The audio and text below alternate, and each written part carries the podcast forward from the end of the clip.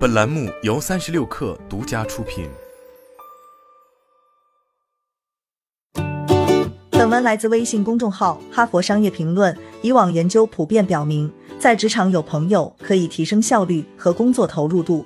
然而，沃顿商学院研究者朱利安娜·皮勒莫和南希·罗特巴德发现，在职场交朋友也可能有负面影响，特别是友情与职场利益冲突的时候。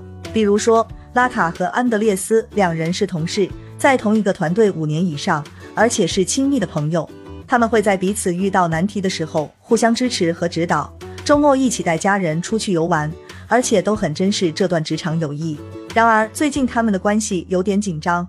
上司告诉拉塔，两人都是某个重大晋升的候选人，得到这个职位的一方会成为另一方的上司。两人都为晋升的可能性感到激动，但也觉得别扭。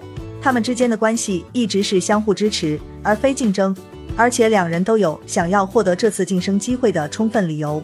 拉塔年迈的父母搬来跟他一起住，所以他前不久买了更大的房子，要还一大笔贷款。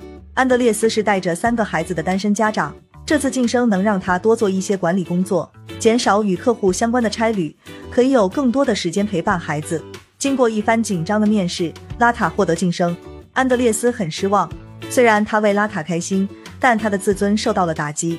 他在职场上最好的朋友现在变成了上司，两人之间会出现一种新的尴尬，无可避免地影响他们与彼此共事的能力。你和职场上的朋友竞争同一个晋升机会，或者处于任何形式的竞争当中，必定有一胜一负，你会怎么办？第一，必须保持情绪稳定客观，提醒自己，这只是职业发展轨迹上会遇到的许多次晋升中的一次。人很容易只见树木不见森林，失去客观洞察力，受到情绪影响时尤其容易这样。大脑成像研究表明，人处于压力或焦虑情绪之下，理性和逻辑会受到负面影响。这时候要后退一步，从更广阔的视角客观看待事物。归根结底，让一个尊重、喜欢且理解你的人当上司，比不懂你的陌生人好太多了。研究表明，我们的心理健康与跟上司的关系有直接联系。有一位你喜欢而且喜欢你的上司，可能是巨大的优势。上司欣赏且关心你，可以支持你的事业发展。比如安德烈斯就知道拉塔一定会为自己担保。保持客观，还能帮助你意识到，对你来说友谊也许比晋升更重要。研究表明，社会关系是人除了食物和住所以外最大的需求。与共事的人有积极的社会关系，我们在工作中会感到更满足、更投入。这种满足感甚至大于拿到高薪。而孤独则会损害我们的心理和身体健康，这是孤独人类天性与对社会关系的需求。作者之一，孤独心理学家约翰卡乔波经过研究得出的结论：在工作中有朋友，对我们有各种个人和职业方面的好处，如工作表现提升、职业倦怠率下降等。安德烈斯没有一心只想着自己对升职结果的不满，同时也由衷的为拉塔得以晋升感到高兴。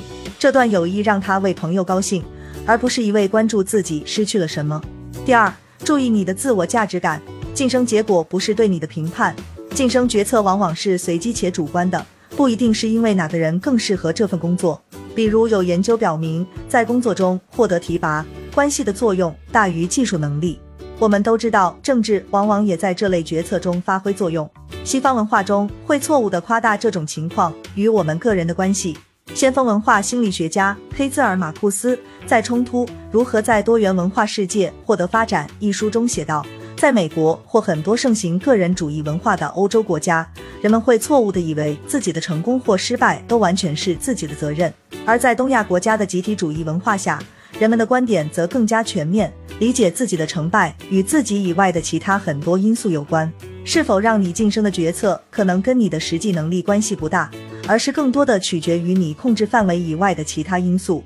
第三，关键是沟通和规划，跟朋友聊聊，化解矛盾，讨论你的不安，交流你不让这种工作上的情况影响友情的决心。安德烈斯和拉塔如果讨论一下如何处理工作关系，如何避免这种权力不平衡影响私人关系，一定会从中受益。即使是在晋升决策制定之前，想一想可能的结果和如何维系友情，也会有帮助。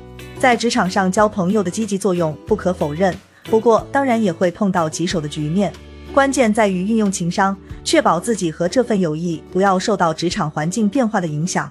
好了，本期节目就是这样，下期节目我们不见不散。